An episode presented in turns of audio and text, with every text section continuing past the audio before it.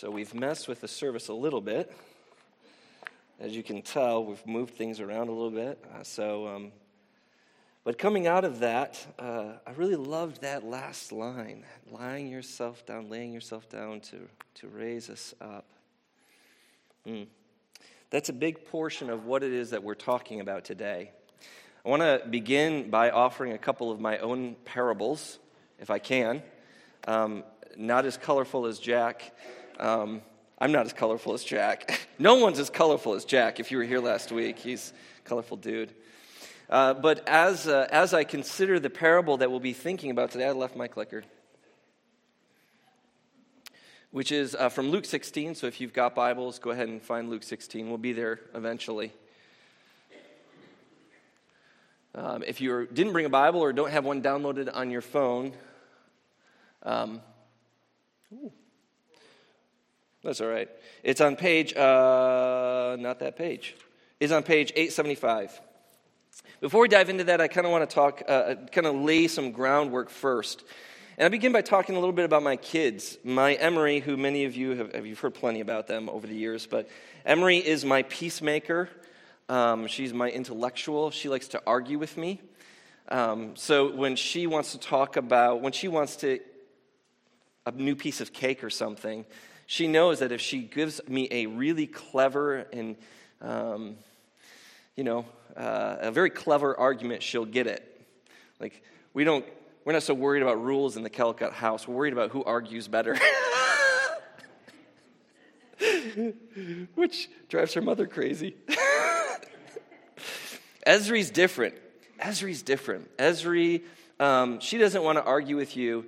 Esri has a very small box for her imagination. Her imagination is very fixed. So if you have something she wants, or you're in her way, or you take something that she has, she has one box, one imaginative world that she lives in, and it's called a strong right cross. Like that is all she knows how to do.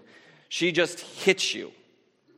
Doesn't matter what it is. Sometimes she looks at me, and it's like I see love in her eyes but I see at the same time she's about to hit me. Like it's like it's like this intensity just wells up in her. Like her her world is sort of defined by who am I going to hit next, which is I mean that's just not, not even a joke. It's just true. So. Um, and so Laura and I are, are working very diligently on converting her. I know that's probably not the way that you might think of it, but I deal with religion, right? And so, my task as a parent, as I see it, is oh, good, thank you.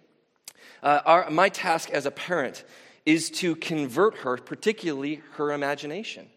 I need her to begin to see the world and to think of the world differently so that when somebody gets in her way or takes her toy or she simply sees something that she wants, she, her immediate response is not, I'll hit him and take it. like, I need to do something. And all of you other parents who have children in the nursery say, Amen. We're tired of Esri hitting our kids.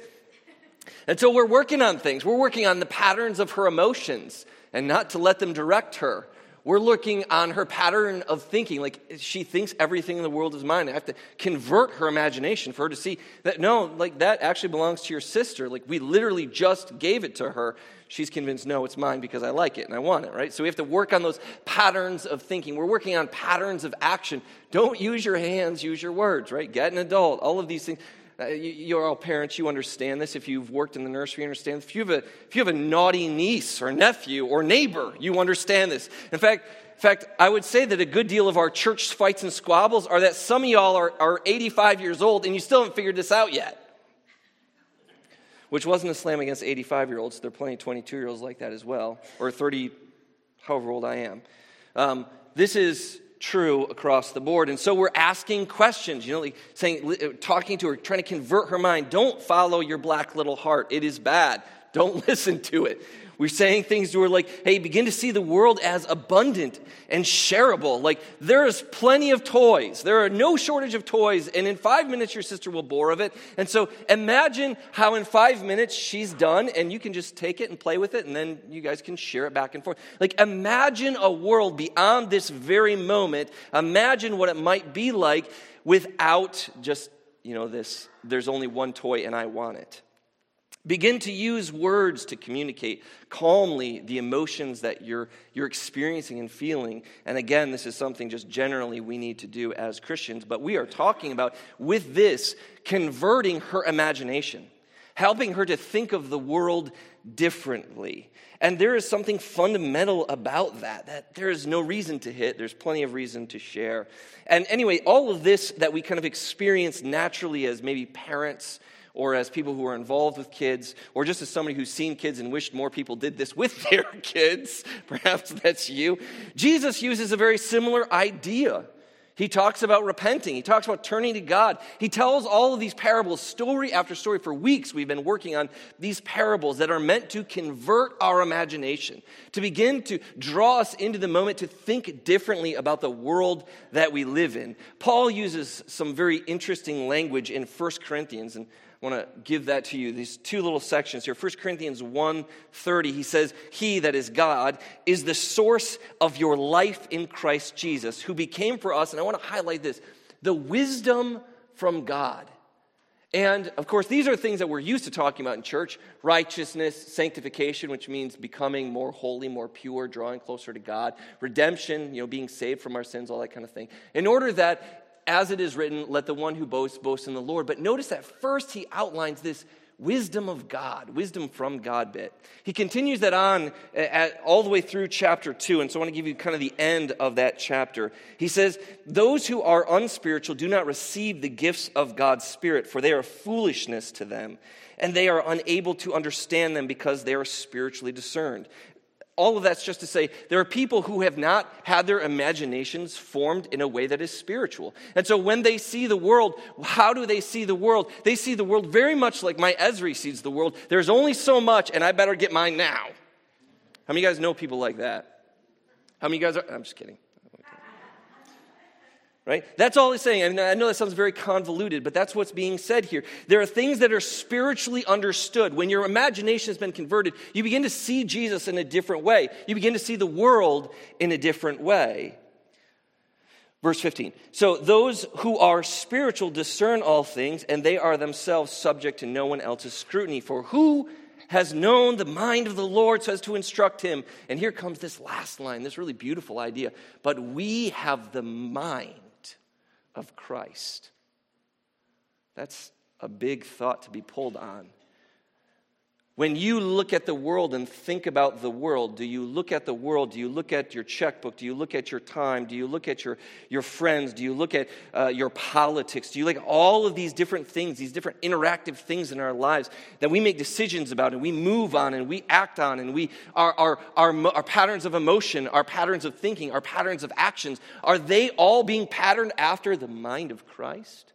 Because the scriptures say that because you have the Spirit, and because, of course, you have the scriptures, you have very much the mind of Christ.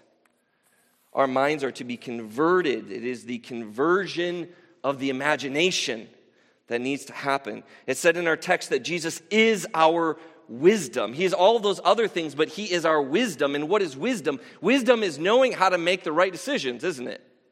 But there are multiple wisdoms in the world. Does that make sense? That some people will live this way and they think it's very smart. Like, this is how a wise person makes a decision. And there are some people who are going to live this way and they're going to think that's very smart and they're going to make wise decisions this way. In fact, this is kind of the very core of Jesus' parable that we're about to engage in in Luke 16. But before we do that, one more, one more parable, one more way of getting at this. There is a wisdom that emerges out of the world right? Nice guys finish last. It's a dog eat dog world. How many of you, because many of you, in fact, all of you, work kind of out there in the world, live out there, how many of you have experienced that it is a dog eat dog world? You gotta be honest. Be honest. This isn't very much, that's a very true experience, isn't it? If you don't get yours, somebody else is going to take it. So you better take yours now. That's a, that is a prevailing wisdom. It is a wisdom that guides many things. This idea of supply and demand, this idea of scarcity, this idea of, of how, to, how to live inside of a world where there is only so much. What are we going to do? We got to protect it. We got to take it. Right? There's a particular wisdom there. And then there's kind of a Jesus y wisdom, which looks quite different. Jesus says something that doesn't make any sense at all. Like, let's just be real. Blessed are the poor because they receive eternity. They get the kingdom of God. Just a stark, cold statement. Jesus says it. Luke says, Blessed are the poor. What are you going to do with that? Then he, then he nails it with a parable, a parable of the rich man and Lazarus. And I, I don't, not, don't need to go deep into that parable, but you, but you know the story. The rich man is not the hero. Lazarus is the one who receives comfort because in this life he had nothing but suffering. The rich man who had all the comforts he could possibly want in this life suffers.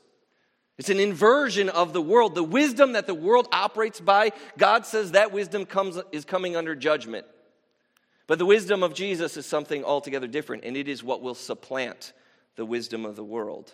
And we see some of that conversion here coming out in Acts 4 23 or 32, if you're not dyslexic. Now, the whole group of those who believed were of one heart and soul, and no one claimed private ownership of any possessions, but everything they owned was held in common. Have you ever seen this in your life? Rarely at best.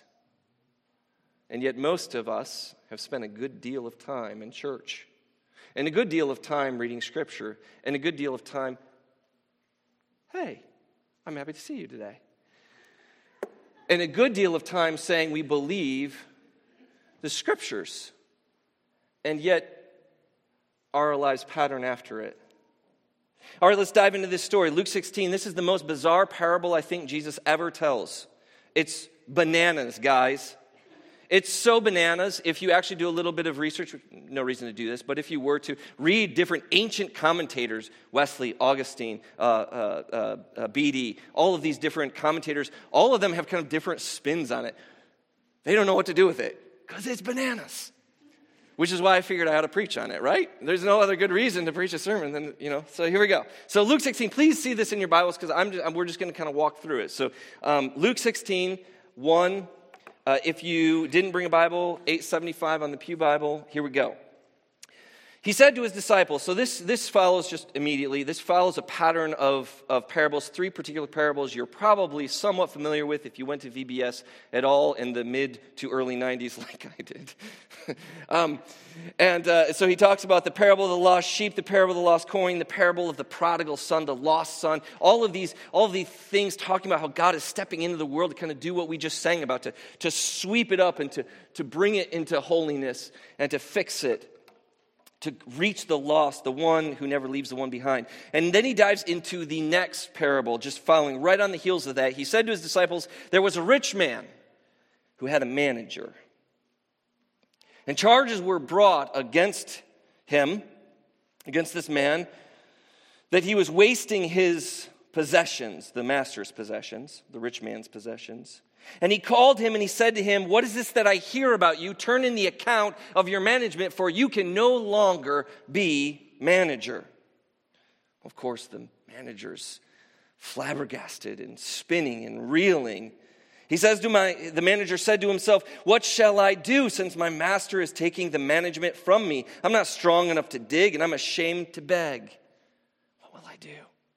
Ah, I have decided what to do he says to himself as I find my place. Uh, I, when I am, so that when I am removed from management, people may receive me into their houses. So, summoning his master's debtors one by one, he said to the first, How much do you owe my master? And he said, A hundred measures of oil. He said, Take your bill and sit down quickly and write 50. Then he said to another, And how much do you owe? He said, A hundred measures of wheat. He said, Sit down, take your bill, and write 80. The master commends the dishonest manager for his shrewdness. And here Jesus editorializes For the sons of this world or this age are more shrewd in dealing in their own generation than are the sons of light. This is a weird parable. It's a weird parable because it's a parable that sometimes is titled the parable of the dishonest manager. And Jesus frequently, when he tells parables, tells parables in such a way that there's a clear hero and there's a clear villain. There's a clear pattern of how to live our lives or how to act. And what we have here in this passage is the question uh, uh, Is Jesus saying we ought to be dishonest? Like, is Jesus saying we ought to take what we can? Is Jesus saying that we ought to be shrewd and manipulative like this manager? Is he, is he suggesting that? And if not, then what is, is he suggesting? I did a little quick, rough, dirty math. Um, so I'm going to undersell it significantly. But let me say that each one of these two debtors owed at least, most likely far and away more, but at least a million dollars. So we're talking about a million dollars because I know measures of oil and measures of wheat. What's that matter to any of us, right? I don't know what that is, right? So it's a million dollars, and you owe a million dollars, and somebody sits down with you and says, Cut that bill in half. How grateful are you? Pretty grateful. Might have that guy over for dinner. We'll see. Or somebody even cuts it down by $20, $250,000. I mean, that's, that's, a huge, that's a huge cut in all, that, uh, in all that's happening. And so not only are these people receiving great benefits, but the manager, the manager is just out almost a million dollars. He's lost almost a million dollars. And then what does he do? He praises the manager. Man, you really screwed me over great. Like, that was really good thinking. And it really was. I mean, what an imaginative maneuver. I mean, so smart. This is before lawyers in the same way that we have today. Like, he actually could get away with this. Like, he can go in there, he can cook the books, and walk away clean. And the rich man looks at it and says, I wish I would have thought of that. What a strange parable. So, what are we going to do with this parable? What are we going to do with it? Well, first, we need to realize that there are different kinds of stories in the Bible. First, there are positive stories which tell us how to live, how to, how to move, how to be in the world. And then there are negative stories which are kind of like, nah, bro, don't do that, like stories. That's, and a lot of times I hear people mixing the two up or missing what's being said. There are some horrific stories in the Old Testament that you absolutely should never think God said they should do this, right? But we take them as positive because we think everything in the Bible is a command to be done. No, no, often there are things that are negative. So there's is it a positive or is it a negative story? And I think it actually is something kind of in between. I think this is a parable about imagination. How do we think and move and live in the world? We might also look in this passage, just if you run into a puzzling passage, just kind of a, a helpful thing is to note, notice keywords. Notice keywords. Pay attention to terms, the things that are said. People who are called something else than their name, because we don't know any names in the story, do we? What do we have? Rich man and manager. Rich man, let's start there. Rich man, what stories emerge when you think of rich man? From Jesus. Yeah, camel. Easier for a person to go, a camel to go through the eye of the needle, which is impossible than it is for a rich man to enter the kingdom of God. Very good.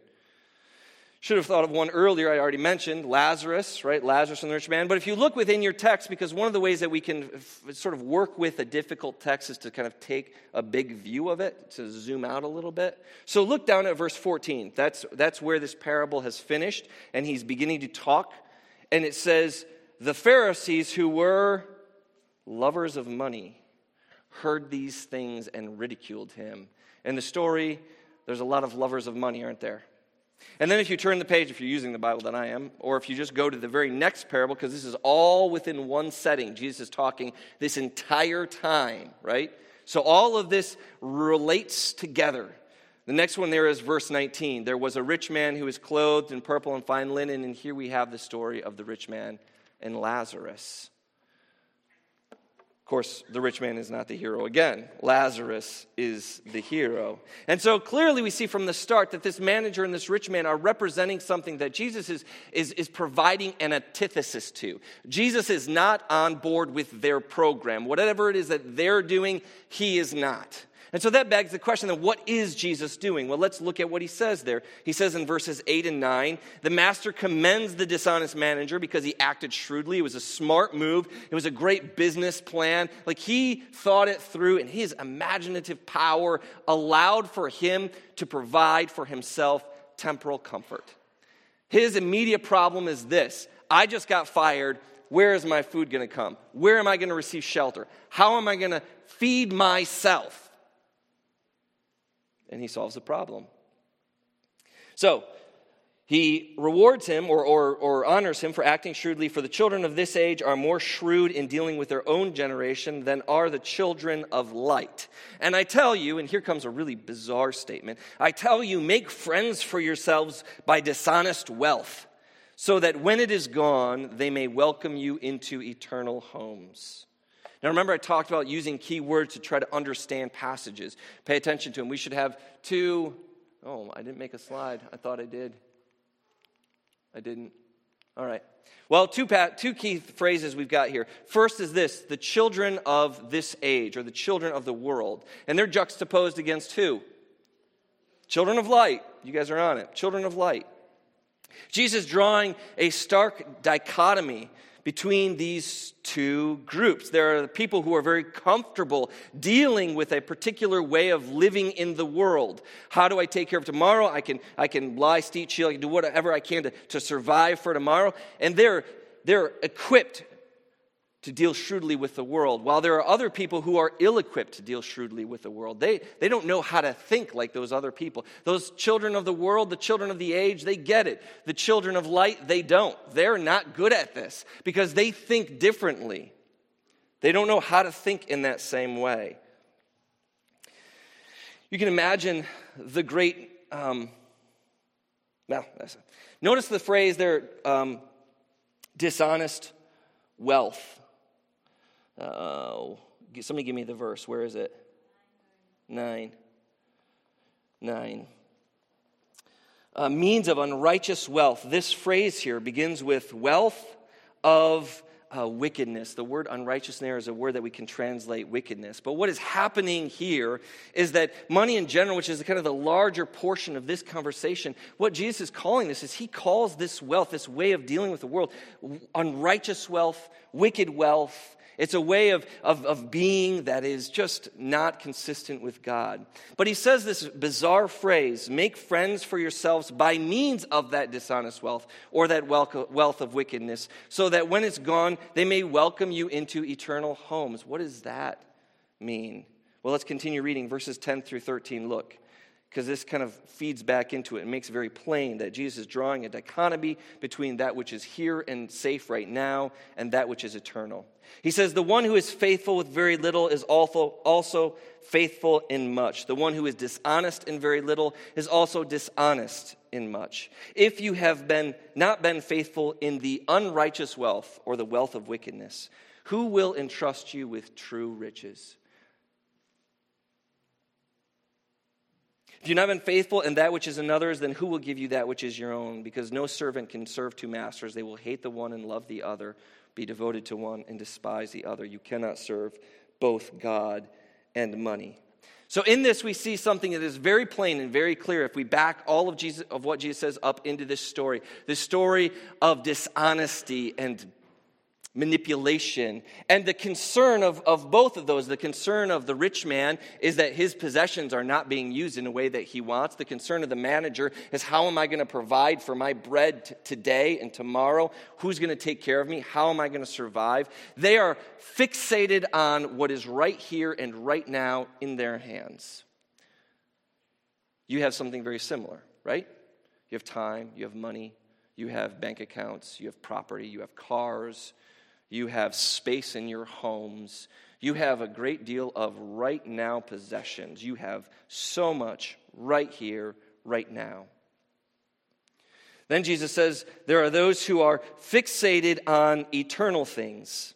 He draws this juxtaposition between these two. And he says this thing that's very serious, very serious. Verse 11, right there. If you have not been faithful in the unrighteous wealth, the wealth of wickedness, all of this stuff that's here and now, if you haven't been faithful in dealing with that, then why would God give you eternal things? Why would God give you a room in his house?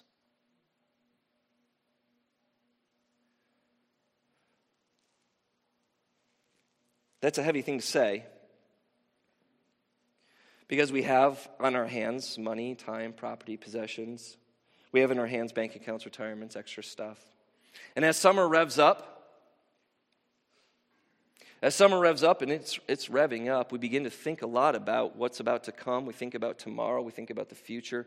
We think about our vacations. We think about our plans. We think about um, you know, the time away. We might think about this, this cottage or this place or this area that you go every year. We begin to plan and pour our money and our time and our attentions. We have soccer camps and football camps and band camps and horse camps and all kinds of camps that people are involved in. All of that stuff is revving up and going, and our eyes and attention are, are, are spent on it. And you know what happens every single year in every single church, in every single church in America? Our attendance plummets and our giving plummets.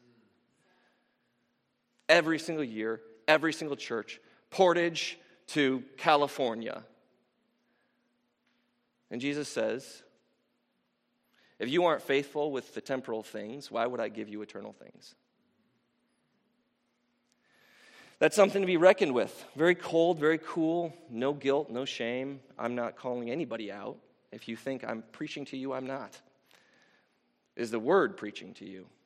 Is the Spirit preaching to you? I don't know. But Jesus says something really harsh there. If on our budget sheet, many of you, I hope all of you, write budgets, and you've got all of your bills and you've got all of your pleasures and you've got all of that mapped out so that you know your paycheck comes through. And if on that line of sheet, and I'm going to assume the best out of every single one of us, if on that sheet of all of the bills that are coming in and all of the pleasures and all of the Netflix subscriptions, if tithing finds its way at the bottom and your Netflix subscription is there first, are the things of God really first in your life? Let me push a little further. If tithing isn't before your mortgage,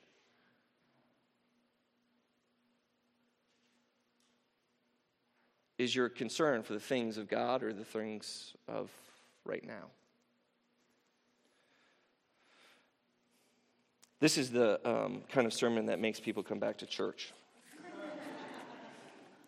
Brothers and sisters, please, please don't hear me guilting or shaming anybody. I'm not. I, I am honestly not. And when I read this parable, you know what I don't see either? Guilt or shame. I don't see Jesus trying to convince these Pharisees. He knows the Pharisees are set in their ways. There are people who will hear this message and say, oh, you're just a, I don't know, just church just wants money or something like that, you know? Um, I, I, there are people who already set there. I'm not talking to those people. I am talking to you.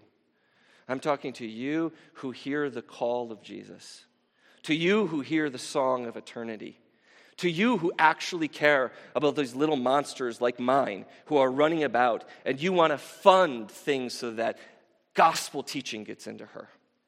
So that her imagination, my little Esri's imagination, can be converted and that she will grow up and not be the kind of person who looks either like this rich man or this dishonest manager.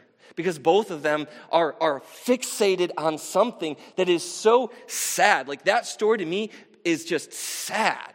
This rich man is fixated on his possessions now. This manager is desperate trying to figure out where his bread's going to come tomorrow. And Jesus is over here saying, I am the way, the truth, and the life.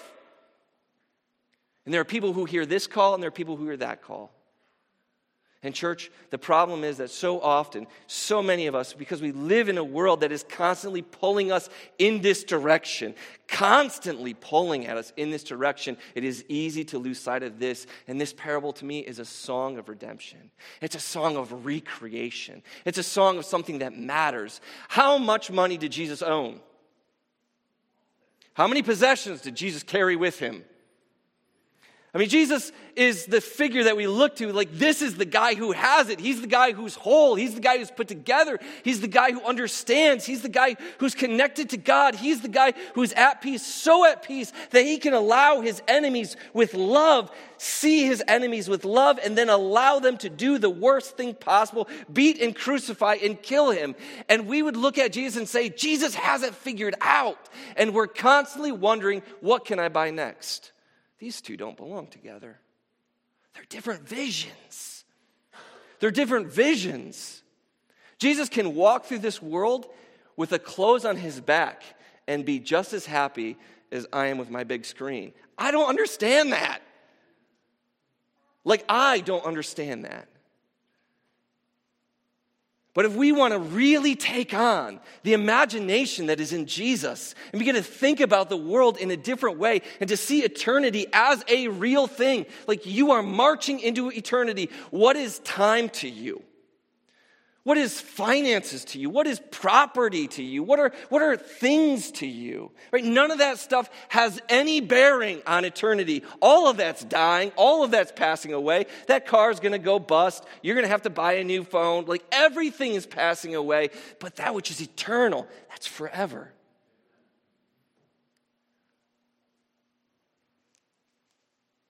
Um, she'll hate this, but it's just on my mind. I'm watching Ashley Lilly wrestle Otto over here. How important, as we see little Otto um, and, and Ashley, who's hiding now behind him, how important is it to you that Otto grows up into a strong Christian man? That his imagination is converted in such a way that he sees his enemies as potential friends that he sees wealth as something that's meant to just help people have that eternal home. How important is the conversion of his imagination to you, and what are you willing to invest to see it happen? Because if you aren't willing to invest to see it happen, don't say you care about it. And for many of you, that's money. For many of you, that's time. For many of you, that's support. I don't know what that looks like for you. But if we really believe in this, if we really catch sight of what Jesus is saying here, he's saying, look at these sad people. I mean, Jesus taught us to say, give us this day our daily. Man does not live by bread alone, but by every word that comes from. Do you believe that? Because we see this manager and he's scraping, he's desperate, he's panicking, and his imagination goes into corruption. But the Christian is something altogether different. The sons and daughters of light are something altogether different. Their imagination is altogether different because immediately when they get fired, their first thought is, man, how can I take care of tomorrow? Because they know that the Lord holds tomorrow as well as today and every day after. Their imagination is different. The conversion has happened. So, what am I asking you to do? I'm asking you to look at this and to see that it's different. I'm asking you to see this parable for what, is it, what it is a description of the world and the age that we live in. And all of that parable that Jesus said, doesn't that reflect this stuff? Nice guys finish last, they get fired. The guy who takes care of himself, he's got a house right here, right now. It's a dog eat dog world. I'm glad I got the best of my boss before I, I exited that place. But Jesus is over here telling this story. And then he tells the story of the rich man and Lazarus. And I think the story of the rich man and Lazarus is another tale of lament, but also a tale that invites something. The rich man and Lazarus, you know the rich man, he is, he is clothed in purple and fine linen. He sits at a table every day, and the table is full of food and drink, and he's just full of life and enjoying. And at his stoop, at his doorstep, is Lazarus. And Lazarus is broken, and he is poor, and he is hurting. And never the two shall meet until the kingdom comes, until their death. And here we have a new vision. Now, uh, now that which was very high and lofty in this life is brought low all the way to the fires of hell, so painful, so deep, that he cries out as he sees Lazarus, who has now been raised and is comforted by Abraham himself. And he says, Father Abraham, send Lazarus to take his finger and to, to dip it in a cup with just one drop and let that one drop be given to my tongue, that it would cool it, that it would, that it would soothe it. And Abraham says, These two are apart. The choices have been made. And what's so interesting to me about this story is the rich man.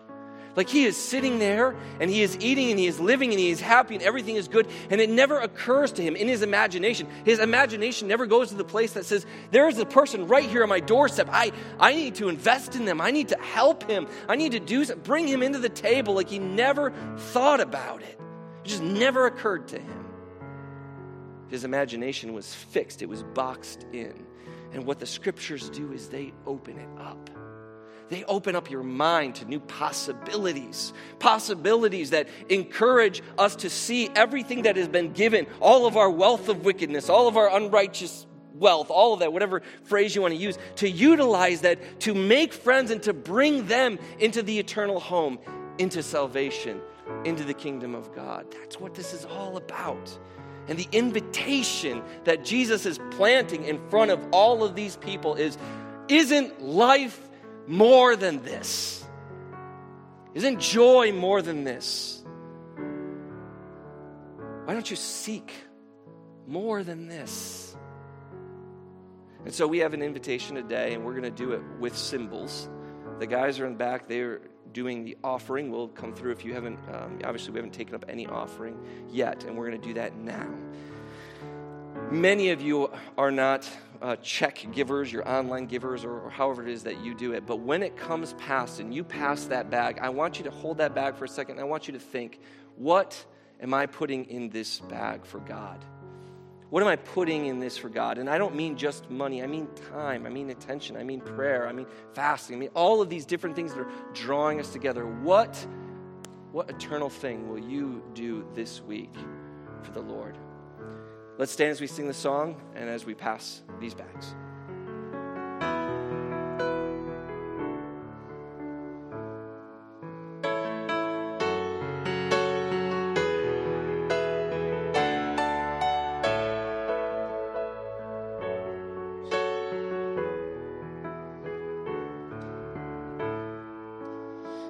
King